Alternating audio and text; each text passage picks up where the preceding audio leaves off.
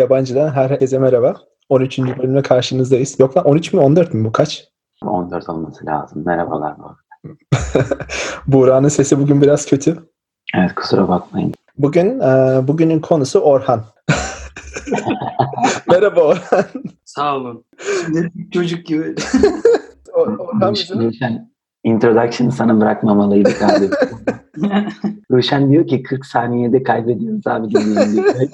Böyle- girersen tabii kaybederiz lan 40 saniyede. Bir dakikadır bir şey anlatmış. Tamam arkadaşlar dur bir daha başlıyoruz. Evet bugünün konusu Orhan. Orhan e, bizim ODTÜ'den arkadaşımız. İki buçuk senedir Amerika'da Google'da Research Scientist olarak çalışıyor. Bugün biraz onun hikayesine gireceğiz. Amerika'ya nasıl gitti, orada Google'da çalışmak nasıl bir şey onlardan bahsedeceğiz. Biraz da belki İngiltere zaman kalırsa İngiltere ile Amerika arasındaki farkları, benzerlikleri konuşuruz. Evet Orhan. Teşekkürler beni davet ettiğiniz için. İşte Ruşen'in dediği gibi biz ODTÜ'den arkadaş. Hepimiz asistandık bilgisayar Hı. bölümünde. O zamanlar ben doktora yapıyordum. Ruşen master yapıyordu. Burak da master yapıyordu. Paso Call of oynuyorlardı bunlar. Call of Duty. Aynen. Ama sen ODTÜ'ye gelmeden önce şeydin değil mi? Ordudaydın. Ha ne kadar geriye gideyim?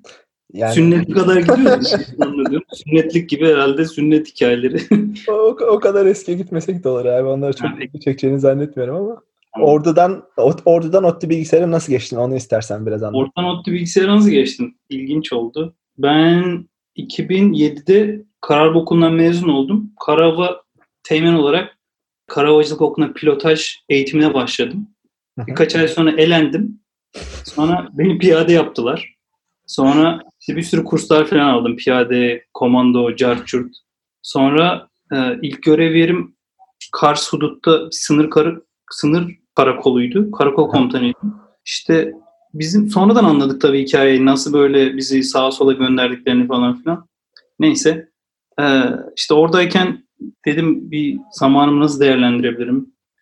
Bu şeyden bahsediyorsun değil mi? Sağa sola yollamak derken belli görüşe sahip insanların Türkiye belli yerlere sürmesinden bahsediyorsun. E, o tarz şeyler evet. Yani, e, dinleyicilerin hayal gücüne bırakıyoruz orayı. evet anladım tamam. Ee, şey- var, Teğmen Çelebi var. Biliyor musun, biliyorsunuz mu? Milletvekili falan. Yok. CHP İstanbul Milletvekili Çelebi. Mehmet Ali Çelebi. Ha Benim sınıf, arka- benim sınıf arkadaşım. Hatta Karavacılık Okulu'na da beraberdik. Öyle mi? Ha, evet öyle bir ilginç bir hikaye. Bayağı politik şeye dönüştüreceğim şimdi burayı. O yüzden tutun beni. Tamam. Dönüştür dönüştür ya merak ettim. Gir gir evet. Girmeyin ya. O kadar. Yani çok yerden e, yere vurmadan böyle dibe çekmeden biraz bir analiz yap. Yani neden ne- ni- niye açtın şimdi bu teğmeni mesela? Ha, dedi, Ruşen dedi askeriyeden bahset dedi.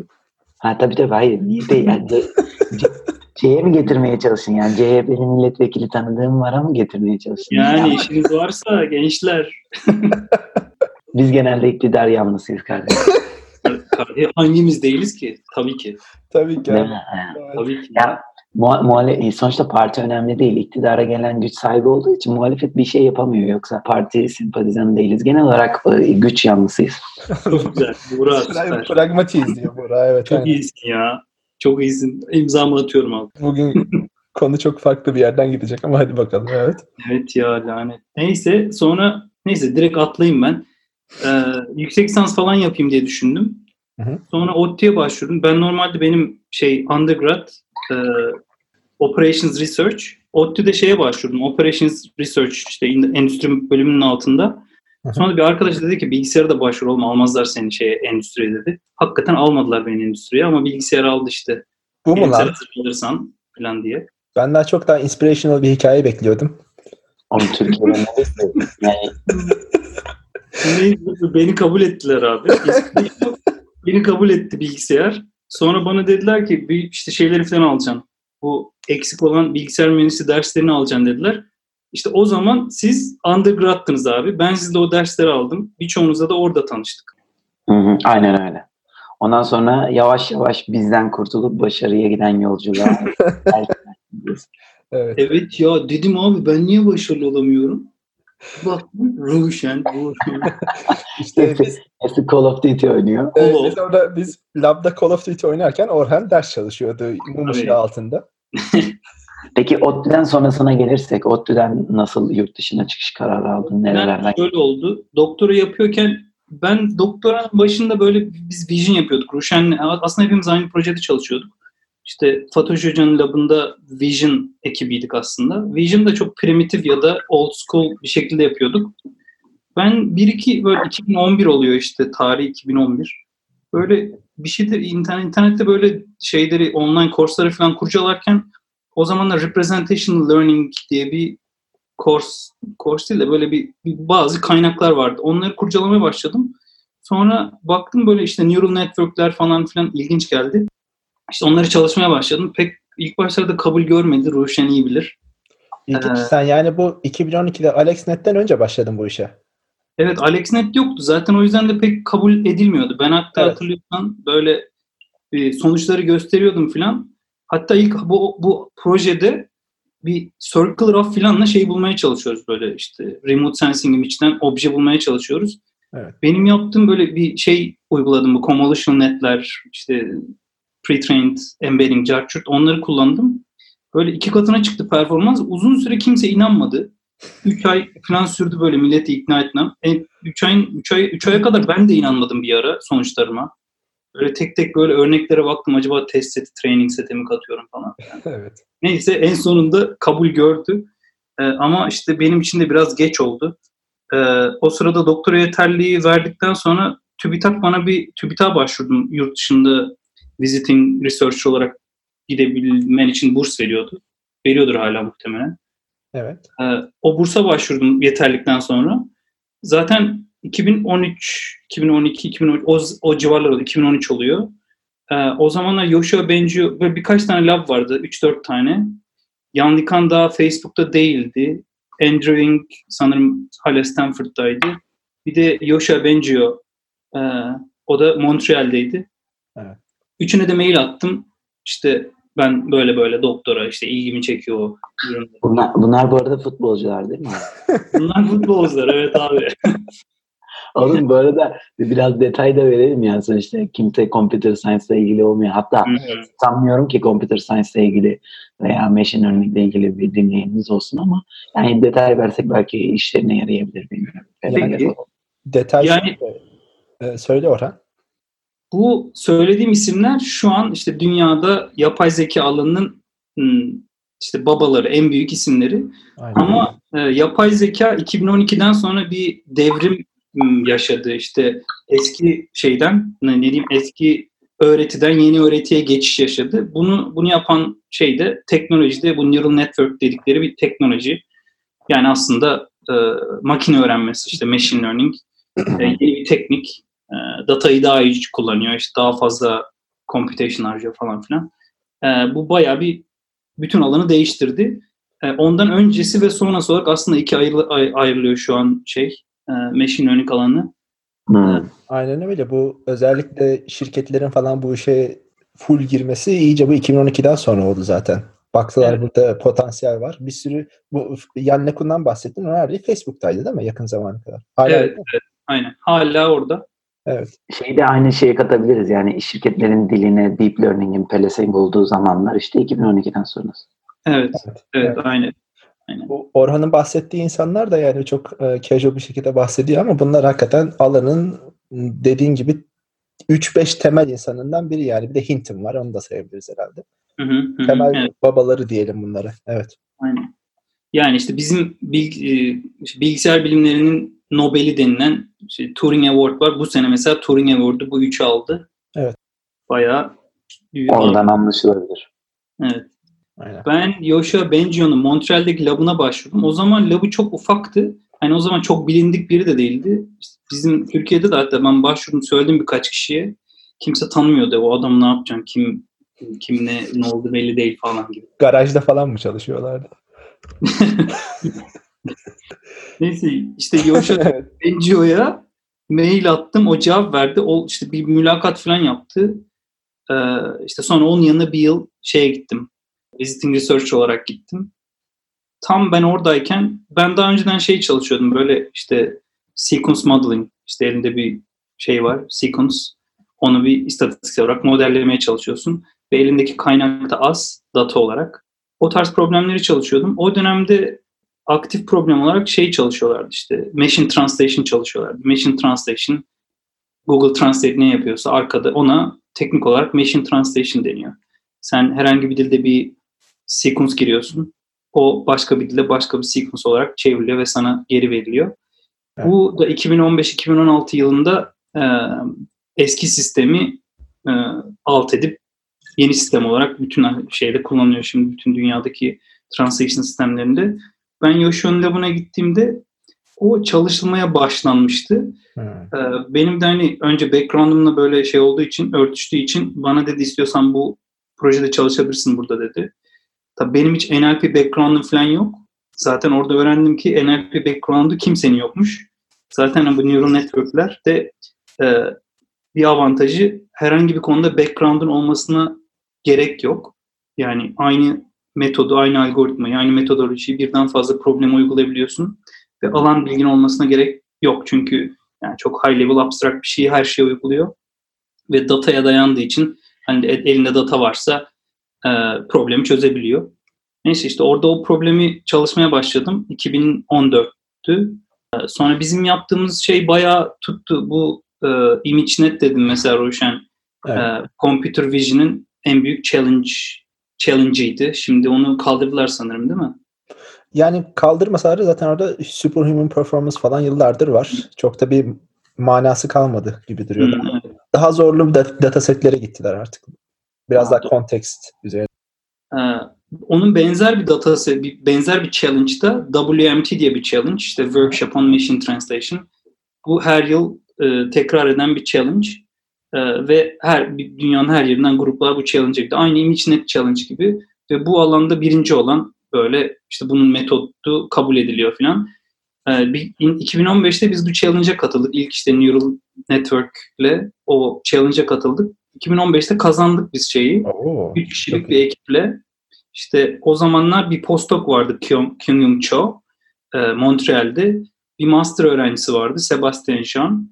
Ee, bir de ben üçümüz bu yarışmaya katıldık. Kazandık iki dil, iki üç dilde. Ama çok ilginç geldi tabii biz e, gelmiş böyle adamlar şey bile bilmiyor. NLP dersi bile almamışlar iş hayatlarında. Geliyorlar yarışmayı kazanıyorlar falan. Biz de bilmiyoruz. Yarışmanın önemini de bilmiyoruz. Biz böyle bayağı böyle armut gibi gidip oraya katıldık. Ama işte e, güzel olmuş. Biz on, onların diyeyim priorlarıyla ya da onların alan bilgisinden tamamen habersiz olarak katıldığımız için aslında avantajımız olmuş bu bizim. Sadece dataya güveniyorduk biz o zaman. Aynen. Ondan sonra olaylar büyümeye başladı. Hani böyle bir challenge'ı kazanınca her yerden şey gelmeye başladı. İşte ne yapıyorsunuz siz? Gelin bize anlatın, şöyle yapın, böyle yapın. Ha. Ee, işte bir yıl ben Yoshona Lab'ında kaldım. Ee, bir yıldan sonra Türkiye'ye dönecektim. IBM Watson, New York'taki IBM Watson bu Machine Translation alanında böyle öncülerden biri, biriydi. E, orada bayağı bir ekip vardı. O büyük bir ekip vardı. Bizim de Reocean Lab'ını da destekliyorlardı işte para falan filan. Onlar bana dedi gelir misin burada çalışır mısın bu konuda filan. E, şeyden sonra Montreal'den sonra New York IBM TJ Watson'a gittim. Orada bir 8 ay bir visiting scholar olarak kaldım. E, tabi bu, bu arada tezimi de bu yaptığım makaleleri falan da tezimi. Bunlar bir yandan sen tezini yaparken değil mi? Evet. Evet evet. Evet aynen. Tabii tezim de o, o sırada da ODTÜ şeye bağlayayım, ODTÜ'ye bağlayayım. Fatih Hoca ile e, hocam Fatih Hoca e, benim postdokum olan Montreal'de Kyung Young Cho o da bu esnada New York'a hoca olarak başladı NYU'da. Sonra işte biz devamlı beraber çalıştığımız için onunla o benim co-advisor'ım oldu. Hoca ve Kyung Cho ikisi co-advisor olarak tezimin e, advisor'ları oldu. IBM TJ Watson'dan sonra Facebook AI Research Paris'te bir ekip var. Bizim de daha önceden çalıştığımız. Bu defa da oradan mı teklif geldi? Bu sefer de evet oradaki oradan çalışan eski bir kolik e, irtibata geçti. İşte birkaç ay orada çalıştım. İşte tezimin de sonuna geliyordum artık bitirmeye bitirmeye yakındım. Ne oluyor? İşte 2016'nın sonu falan oluyor. Ee, sonra bir konferansta bir makale sunuyordum. Google'dan bir ekip yap, ekip irtibata geçti konferansta. İşte orada başladı işte mülakatlar falan. Hı hı. Ee, işte 2016'nın yazı, 2016'nın sonuna doğru işte Google'la, Microsoft'la falan birkaç yerle daha mülakat yaptım. En sonunda e, işte Facebook AI Paris'ten sonra buraya gelip 2017'nin başında burada çalışmaya başladım. Bu çok ilginç bir hikaye aslında. Yani ilk, işin ilk başına gidersen bunun başlangıcı senin orada kendin inisiyatif alıp çok popüler olduğunu gördüğün ya da ilgini çeken bir konuya çalışmaya başlaman aslında. Hı hı. Representation Learning işte 2011'de. O zaman da hiç dediğin gibi hiç popüler de bir konu da değil yani 2012'den sonra popüler olan bir şey. Orada çalışmaya başlamanla visibility'nin artıyor. Başvuruyorsun alanında çok fazla çalışan insan da yok. Biraz niş bir alan o zaman. Hı hı. Önce Yoshua'ya ilgileniyor. Ondan sonra Watson ilgileniyor. Ondan sonra Paris. Ondan sonra derken e, konferansları da gide gide kendini gösteriyorsun herhalde. Evet, evet. Yani işte bu sırada her gittiğim yerde işte bir iki makale yazıp aslında biraz e, Evet. şey topluyorsun hani ne diyeyim bonus topluyorsun ya da işte Evet. adını adını duyuruyorsun ya da hani bir network'ün genişliyor. Senin yaptığın insanlar bilmeye başlıyor falan filan. Bu bizim e, benim alan da biraz işte buna benziyor. Deep learning falan çok popüler. Arada konuşuyoruz. Data science'dır, deep learning'dir bunlardan falan bahsediyoruz. E, geçen şeyi okudun mu sen bu arada? Neydi onun adı? 100, 100 page machine learning book. Tavsiye edebileceğim mesela machine learning, deep learning kitapları var mı böyle? Ian Goodfellow'un bir Deep Learning diye bir kitabı var. Tam bir foundation kitabı. İçinde bütün konular yani aklınıza ne geliyorsa Deep Learning ile ilgili çok detaylı olmasa da çok böyle up to date olmasa da böyle başlayan kişiler için bence yeterli. Hatta başka ekstra linear algebra, probability falan da bilmelerine gerek yok. En başındaki işte birkaç section onu da kapsıyor. Hı hı. Ee, onu tavsiye edebilirim. Onun haricinde de e, alana göre işte Vision için başka e, kitaplar ya da NLP için başka kitaplar tavsiye edebilirim ama yani İşine yarayan online kurslar falan oldu mu hiç böyle katıldığın veya kullandığın? işime yarayan on- online kurslar çok oldu. Neural Network alanında bizim bölümde bir, hiçbir ders yoktu. Machine Learning alanında da ciddi bir ders yoktu bizim bölümde. ODTÜ'den bahsediyorum. Evet doğru Ben haklısın. aldığım, aldığım derslerin çoğunu Coursera'dan aldım. İşte bu Jeff Hinton'ın Neural Network dersini aldım. O muhteşem bir dersti. Ee, Ondan sonra Andrew Ng'in Machine Learning dersini aldığımı hatırlıyorum. O böyle temel, böyle biraz hafif ama en azından sana güzel bir başlangıç noktası veriyor. Ondan sonra işte MIT ve Stanford'ın YouTube'da dersleri vardı. AI ya da Machine Learning alanlarında. Onları onları takip ettim bayağı. Bir de onları takip ederken insan kendi bilgi bilgi altyapısındaki şeyleri, boşlukları fark ediyor. İşte Hı hı. o yüzden bayağı işte probability ya da linear algebra kursları da aldım. Bunların hiçbirini formül olarak ODTÜ'den almadım. ODTÜ'den almaya çalıştım mesela calculus falan ama formül bir sınıf içerisinde almak çok farklı bir tecrübe. Çünkü herkes farklı hızlarda gidiyor ve ben o zaman yani doktor öğrencisiyim. Sadece bilgimin boş olduğu yani bilmediğim şeyi öğrenmek istiyorum. Geri kalanını biliyorum ama eğer işte formül yaparsan bir şeyi çok uzun sürüyor. Çok fazla time şey yapman yani zaman harcaman gerekiyor. O yüzden de online online kurslar böyle daha targeted ya da kendi hızında gidebileceğin kurslar e, on, onlar çok işime yaradı. Yani büyük çoğunluğunu bilgi dağarcığımın gediklerini onlarla kapadım aslında. Peki sen şimdi Google'da researcher olarak mı çalışıyorsun? Pozisyonu tam olarak ne abi? Benim official title'ım Senior Research Scientist. Senior Data scientistler var altında veya beraber çalıştığın daha düşük pozisyonlarda yani senior olmayan değil mi? Ee, Ben buraya şey olarak girdim, Research Scientist olarak girdim. Burada farklı ladder'lar var. Bunlara ladder diyorlar. Hı hı. İşte Software Engineer ladder var ve de Researcher ladder var. Bunlar kendi içinde de branşlara ayrılıyor. Mesela Researcher ladder'ı Software Researcher ladder'ın altında genelde Research Software Engineer ve Research Scientist var. Ekstra başka le- şeyler de var, branşlar var da ama genelde hani bu ikisini ayrılıyor, ay- ayrı, ayırabiliriz. Ya Research Scientist'ler var daha böyle teorik ya da doktorası olan alanda ve hani e, yayın yayın e, yapmış işte H-index bir bir şeyin üzerinde olan e, bir de daha çok böyle daha çok practical ya da daha çok teknik e, implementation kısmına ilgi- ilgilenenler de ya da doktorası olmayanlar o an için genelde şey pozisyonuna giriyorlar. E, Research Software Engineer. Evet. Ne, Ru- Ruşen sözün bindi üzerine. Ne dedin tam ora? Research Software Engineer. Ben de Research Software Engineer ile alakalı soracaktım. Hı hı. Soracağım şey de şu. Mesela PhD yapmamış olanlar veya alakasız diyemeyeceğim ama yan bölümlerden gelip alaka duyan insanlar atıyorum senin gibi mesela e, çoğu insanın yaptığı gibi Coursera'dan vesaire kendini geliştirmiş ama researcher olarak bir üniversitede falan görev almamış, PhD yapmamış insanlar. Böyle insanlar var mı sizin e, research software engineer olarak ekipte? Kesinlikle çok var. E, hatta girip öğrenenler de var. Bu genelde e, ve teorik altyapı çok lazım değil. Şöyle diyeyim. Teorik altyapısı olan insanlar zaten bir ekibin başında oluyorlar. Ama o ekipteki herkesin teorik altyapısına sahip olması gerekmiyor. Sonuçta burada çok büyük projeler yapılıyor ve çok büyük ekipler toplanıyor. Bu ekipte yani sonuçta bir hiyerarşi var. Hiyerarşide de herkesin işte teorik olarak süpersonik olmasına falan gerek yok. Ya da doktorasının olmasına gerek yok. Ya da o alanda önceki bir bilgisinin olmasına da gerek yok.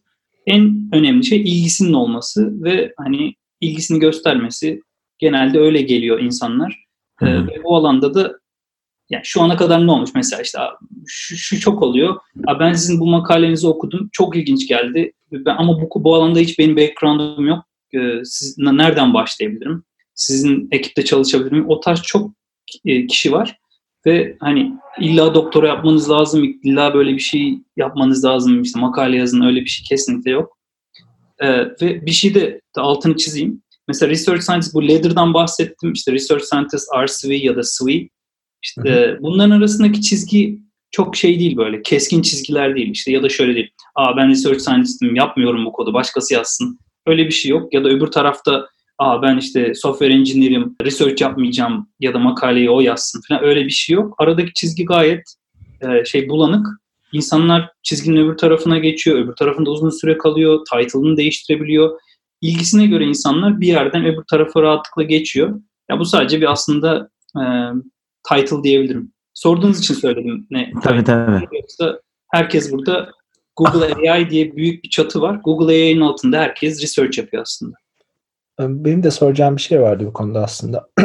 Sence şu an tabii sen Google'da çalıştığın için bir de senior pozisyonda olduğu, olduğun için biliyorsundur bunları. Sence hala arz talebi yakaladı mı yoksa hala bu konuda AI konusunda mesela çok talep var mı şirketlerden? Güzel soru.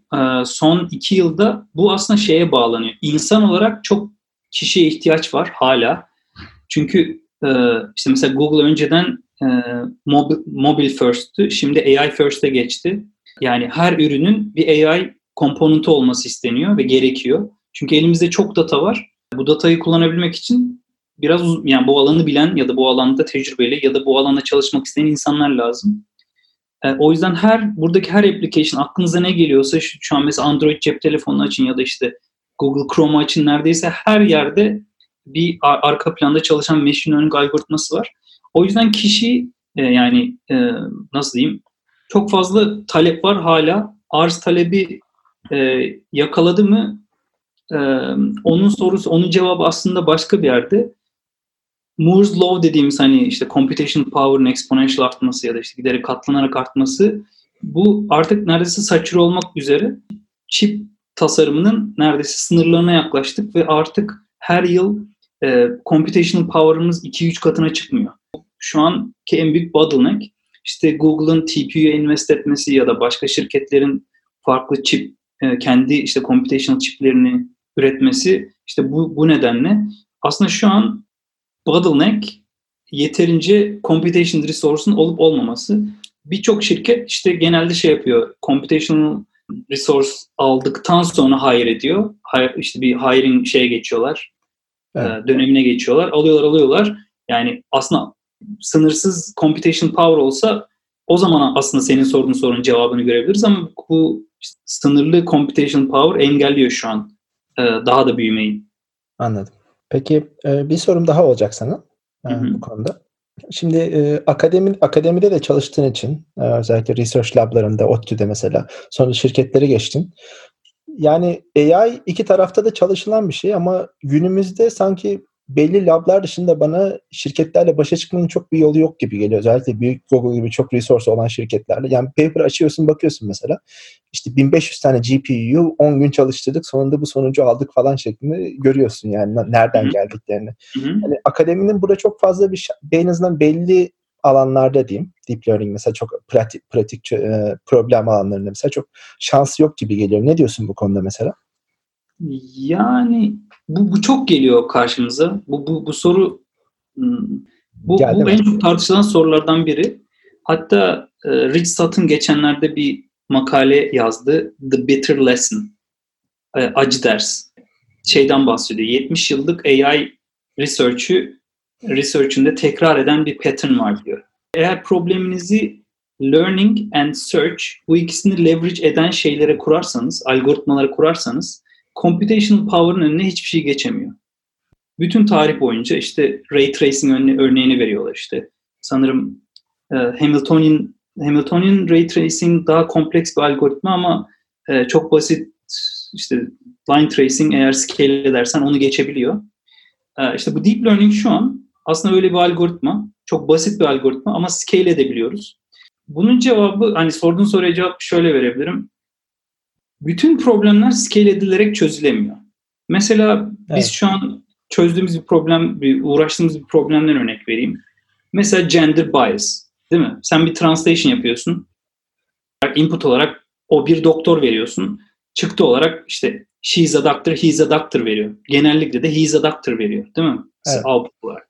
Şimdi biz ne kadar computational power atarsak atalım, ne kadar çok GPU kullanırsak kullanalım ya da ne kadar çok data kullanırsak kullanalım biz bu problemi çözemeyeceğiz. Burada daha farklı bir problem var. Bu tarz problemleri ortaya çıkarıp bu, bu problemlere çalışmak lazım gibime geliyor. Anladım. Yani diyorsun ki Evet. biraz daha brute force'la ya da scale ederek çözülemeyecek problemlere yoğunlaşırsan bu sorun. Evet. Peki o zaman yani akademinin hala devam edecek faydası bu tarz problemler mi bahsettiğim gibi? Ee, şey bir akademinin faydası innovation ya da çığır açan yani yeni çığır açan şeylerin e, endüstriden gelmesi çok zor. Hı hı. Çünkü endüstri çok büyük bir risk almanız lazım. Endüstride o çok büyük riski almak o kadar kolay değil. Yani çok acayip bir özgürlüğünüz olması gerekiyor. Ee, yani bu özgürlük akademide var. Akademide hata yapma, işte fail etme hani normal karşılanabiliyor. Normal. Yani yüzde 90, yüzde 30 başarı oranı aslında çok yüksek bir başarı olan oran. Projelerin şeyine bakarsanız. Bu riski almak e, şeyde daha zor. Endüstride daha zor. O yüzden şu ana kadar olan hiçbir devrim hani işte deep learning revolution dedik. Bu revolution aslında şeyden gelmedi. Endüstriden gelmedi. Endüstri sadece aldı bunu scale etti. Hani o bir bir- bütün aslında innovation akademiden geldi. Peki e, şunu sorayım. Google'ın en sevdiğin yönü, en sevmediğin yönü? Google'ın en sevdiğim yönü Google'da çalışmanın diyeyim.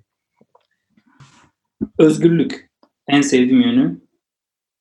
Çalıştığım alanda neredeyse sınırsız olmasa da bayağı geniş bir e, özgürlük alanım var. O yüzden İnisiyatif aslında alabiliyorsun yani. evet inisiyatifi bana şey, şu ana kadar hiçbir zaman hangi konuda çalışacağım, hangi problemle çalış çalışacağım ne dikte edildi ne de şey yapıldı. Hani ne imply ettiler böyle bir şeyi ne de sordular. Hatta ben hani sormuştum ilk geldi menajerıma ne alanda çalışmamı bekliyorsun dedim. O da dedi biz seni bu soruya cevap vermek için hayır ettik dedi. Çok iyi. Ne alanda çalışmak istiyorsan karar ver. O alanda çalış e, demişti. Hani bu en çok sevdiğim şey bu. Sevmediğim şey de burası fazla kaotik. Startup gibi mi biraz? Startup gibi diyebiliriz evet. Fazla kaotik. İşte dünyanın her yerinden çok böyle produktif insanları getirip buraya koyuyorlar. Herkes zaten produktif. İnsanlar kendileri bir şeyler yapmaya çalışıyor. Böyle bottom up çok fazla proje gelişiyor ve Hı daha yani motive de ediliyor bu bottom up projeler. İşte herkes böyle bir, birden fazla bottom up proje ortaya çıkınca bazen şey olmaya başlıyor. Aynı proje birden fazla e, kişi tarafından yapılmaya başlıyor ve böyle çok hi- hiyerarşi olmadı yani böyle nasıl diyeyim askeriye gibi ya da böyle e, Amazon ya da diğer böyle IBM gibi bir hiyerarşi olmadığı için de e, bu bu tarz konfliktleri senin çözmen bekleniyor. E, hani yukarıdan öyle bir şey gelmiyor sana hiçbir zaman. Sen dur öbürü yapsın. Öyle bir şey olmuyor. Yani burada kendi içindeki içindeki rekabet hani takımlar arasındaki rekabette bazen kaos doğurabiliyor. Kaostan faydalanabilenler ya da kendi yararını kullanabilenler güzel ürünler çıkarıyor. Bu kısmı biraz yıpratıcı. Ben şunu merak ediyorum abi. Sen şimdi çok özgür çalıştığından bahsettin de yani sizden takım olarak bir Google'ın demeyeceğim de artık atıyorum üst sizi kontrol eden ekip kimse ya da direkt Google ne bekliyor tam olarak? Yani belli bir sonuç vermeniz bekleniyor mu? Tamam çok özgürsün ama sonuçta bu adamlar niye sana para veriyorlar? Ne yapmak hedefiniz şu an? Onun hani buna impact diyorlar. Impact hmm. kişinin işte burada çalışan herkesin bir impact'i var. Bu impact'i de farklı alanlarda gerçekleştirebiliyorsun. Ee, impact sadece ürün yapıp ürünü işte deploy etmekle olmuyor. Impact aynı zamanda mesela bizim gibi e, research yapanlar için makale yazmak, makaleni e, tanıtmak e, la da olabiliyor. Ya da bir research question'ı sorup onu olumlu ya da olumsuz cevaplayıp bu cevabı diğer insanlara aktarabilmek de bir impact faktör. Mesela ben uzun süre bir projede çalıştım ve proje aslında başarı yani projenin sonucu negatif bir sonuç aldı ama bunu e, o, o cevabı almamız gerekiyordu. Çünkü o oraya mı invest edeceğiz yoksa buraya mı invest edeceğiz sorusunun cevabı o projenin başarı ya da başarısızlığına bağlıydı. Hani proje başarılı oldu ve negatif cevap aldı. O bir branşı daha doğrusu bir alana yapılacak olan yatırımı önlemiş oldu. O yatırım ya yani o kaynaklar başka bir alana kaydırıldı. O alanda daha hızlı ve daha etkin şekilde ilerledik. Hani bu da aslında bayağı bir önemli bir impact olarak da e, sayılıyor. Çok önemli bir şey söyledin aslında. Bu akademide pek rastlanan bir şey değil. Yani negatif, başarısızlığa, başarısız olmuş bir şeyi insana çok anlatmıyor değil mi orada? Yayın, sırf yayın odaklı gittiği için akademide hani impact dedim ya, akademide bu impact aslında neredeyse sadece yayın ve citation'a bakıyor. Burada negatif result'lar çok önemli. Rapor etmen yaptığın şeyi olumlu ya da olumsuz o çok önemli ki başkaları aynı hataya düşmesin e, ya da başkaları bu alanda bu alana invest etmesin. Anladım. E, evet. Çok garip ya böyle bir şirket kültürünü ya daha doğrusu Google'ı ben çalışan engineer'ların anlattığı kadarıyla biliyorum ama hiçbir zaman research tarafından dinlememiştim. Yani sonuçta biraz engineering side'da e, yine verdiğin output, beklenen output bir nevi diğer şirkettekilere yakın oluyor ama bu impact kısmı ilk defa duyuyorum yani. Çok garibime ilgi çekici bir şey. Aynen öyle. Peki son olarak... Ru- Ruşen kıskandın değil mi bu arada? Bir özendin. Çünkü Ruşen, Ruşen bu arada geçen bölüm yaptık. Belki bahsetmiştir ya da dinlemişsindir ona. Akademiden mutsuz olup endüstriye geçen tayfadan bir insan olduğu için Hı hı. Orhan da öyle. ama ama ama endüstriden de çok beklediğini almamış bir insan da diyebiliriz yani. Hani henüz, henüz almadım evet. Henüz Google'da çalışmadığım için herhalde. Bir şey diyeyim de bu sadece Google'da böyle değil. Birçok şirketin şu an böyle AI labları aslında bu ortamla aynı bu atmosferle çalışıyorlar. O yüzden hani bu sadece Google reklamı gibi bir şey değil. Ben hani Facebook'ta da çok benzer bir ortam var. IBM'de benim olduğum labda da çok benzer bir ortam vardı. Microsoft'ta çalışan arkadaşlarımdan biliyorum orada da benzer ortamlar var. Yani e, aşağı yukarı aslında bu kültür teknoloji ilerlemek, ilerletmek ve teknoloji kullanabilmek için önemli. O yüzden herkes benzer atmosfer yaratıyor. Bu şey aslında bahsettiğin büyük şirketlerde böyle ona katılıyorum. Mesela hı hı. ne dedim? Microsoft dedim, Facebook dedim, Google dedim, IBM dedim. Bunların hepsi multi billion dollar şirketler. Hı hı. Benim çalıştığım yer biraz daha startup olduğu için ve research direkt işin core kısmında olduğu için beklenti çok fazlaydı. Yani başarı beklentisi. O yüzden e, böyle bu kadar rahat, bu kadar özgür bir, özgür bir ortam yok, yoktu açıkçası. Çünkü yani şirketin öyle bir lüksü yok açıkçası. Hani öyle bir research'ı fund edecek. O yüzden bir startup'la büyük şirket arasındaki farktan dolayı bence bu. Doğru. Doğru olabilir. Güzel tespit. Evet. evet. Peki son olarak Amerika'dan biraz bahsedelim mi? Olur. Bu arada Amerika'ya geçmeden son bir şey daha soracağım ona. Şimdi senin için Google'ın radarına girmek kolay oldu. Aa, bu arada sesim düzeliyor ya yavaş yavaş. Neyse konuşmanın sonuna doğru. Ee, bu bahsettiğimiz insan modeli ilgili olan veya daha doğrusu ve başka alanlardan gelmek isteyen insanlar. Bu insanlar peki Google'ın radarına nasıl girebilir? Sonuçta Google'ın radarına girmek çok kolay değil abi. Yani her başvuran alamıyor. Bu adam nasıl kendinin diğer insanlardan bir yönünün farklı olduğunu gösterebilir? Hmm mainstream şeyleri yani ne diyeyim işte mesela şu an translation yapılıyor. İşte translation acayip bir şey var. Ee, resource işte kaynak kullanılıyor ve hot topic değil mi? Yani Hı-hı. bu alanda girip Google'la yarışmak bir yere getirmez kimseyi. Bu alanda Google'ın çözemediği problemleri yani Google'ın çözemeyeceği problemleri ortaya çıkarıp onları onları çalışmak aslında Google'ın radarına. Mesela işte ben geçen bir problemimiz var. Biz scale ediyoruz işte networkleri büyütüyoruz büyütüyoruz ama işte trainability problemimiz var. Train edemiyoruz. Hani Hı hı. işte batch norm falan filan bu tarz teknikleri geliştirmemiz gerekiyor. Bunları arıyoruz. Mesela çok alakasız bir e, işte Oxford'da teorik çalışan bir makaleye denk geldim ve hani o makale aslında bizim problemimizi çözüyor. Makale şey bile değil yani. Translation'la alakası bile yok. E, hatta application makalesi bile değil. Ama işte o o çalışan ekip bizim radarımıza girdi. İşte hemen irtibata geçtik. Biz işte sizin işte son çalışmanız çok ilginç. İşte bize gönderebileceğiniz intern ya da bizde collaboration yapabilecek birileri var mı falan diye. Ha, bu tarz problemleri çalışmak, onları identify edip onları çalışmak önemli. Bunları da hani yeni başlayan master ya da doktor öğrencileri tabii yani çok ortaya çıkaramayabilir. O yüzden de hani hocalarına güvenmeleri iyi olur gibime geliyor. Ya da çalıştıkları projenin işte Evet. o radara girebilecek bir proje olması. Tamam. Eyvallah. Hı. Amerika'ya girelim o zaman. Amerika, Ruşen koptu mu? Yo yo buradayım. Amerika, e, Amerika ile ilgili sen tabii iki buçuk yıldır oradasın. Başka Kanada'ya da gittin, Avrupa'ya da gittin. Kanada yani çok farklı bir kültür değil mi Amerika? Amerika burası ben şimdi Mountain View işte San Francisco'nun güneyi bu Silikon Vadisi denilen yerde yaşıyorum. Burası ODTÜ gibi yani aslında bir, burada acayip bir fanus. Ankara'da yaşıyorsun değil değil mi ODTÜ'de hani ODTÜ'de Evet. yaşıyorsun. Ankara değil orası.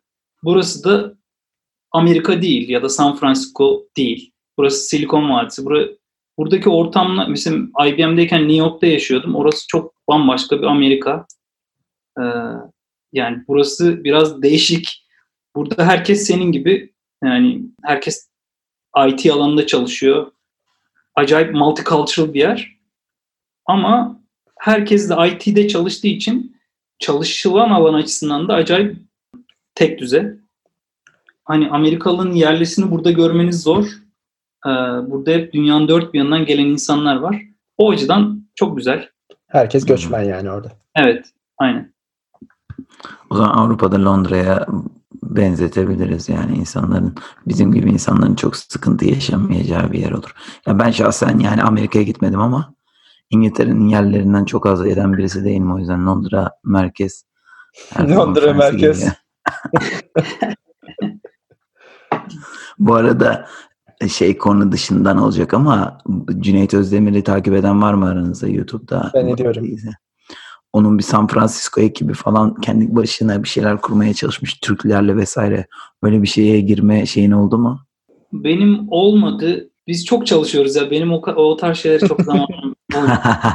Anladım. Yani Silikon Vadisi'ndeki Türklerle bir grup kurma gibi bir muhabbet oldu ama e, ona bir fırsatın olmadı diyorsun. Ha yok o ona olmadı. Anladım. Nasıl peki şey e, kiralar falan çok yüksek diyordun. Kiralar çok yüksek, acayip yüksek. Yani Londra'nın iki katı. Londra'nın yani işte bura Palo Alto ya da Mountain View burada kalıyorsanız burası tam göbeği şeyin Silikon Vadisi'nin one bedroom 3000 dolardan aşağı kesinlikle bulamazsınız aylık kira. Ee, işte dışarı çıktıkça biraz azalıyor. Ama hani ev kaliteleri çok düşük. Evler çok eski. Kalite düşük. İşçilik rezillik. Yani hmm, çok iyi değil evler. Ama acayip pahalı. Ama burada zaten yani milletin çok en büyük derdi bu değil açıkçası. Para problem değil diyorsun. Para yine problem ama zaten millet ya evini değiştiriyor ya burada birkaç yıl kalıp başka yere gidiyor ya işte paylaşıyor evi ya da en sonunda şey yapıyor mesela işte Palo Alto Mountain View'da değil de biraz daha bir, birkaç mil daha uzakta kalıp birkaç bin dolar daha az veriyorlar ya da daha da uzakta ev alıyorlar filan. Ya da ev paylaşıyorlar. Evet, evet. Araba şart mı orada? Burada araba hani Google'da ya büyük şirketlerde çalışanlar için araba şart değil. Yani bisiklet e, daha doğrusu işte servis hizmeti var. Eğer küçük şirketlerde çalışıyorsanız burası bayağı bisiklet şey e, ne diyeyim Friendly. friendly. E, ama onun, onun haricinde hani bisiklet sürmüyorsanız ya da hani büyük şirketlerde değilsen araba şart. Ruşen öyle bir sordun ki sanki ehliyetsiz Google almıyormuş gibi. Ehliyet şart. Askerlik şart mı? Hayır ya şundan sonra Londra'da falan ya da İsveç'te e, toplu taşıma çok popüler ya çok aşırı kullanılıyor ya acaba orada durumlar nasıl diye sordum. Burada toplu taşıma diye bir şey yok. Yani var böyle işte görenler var. Toplu taşıma görmüş olanlar var. Dilden dile konuşuluyor.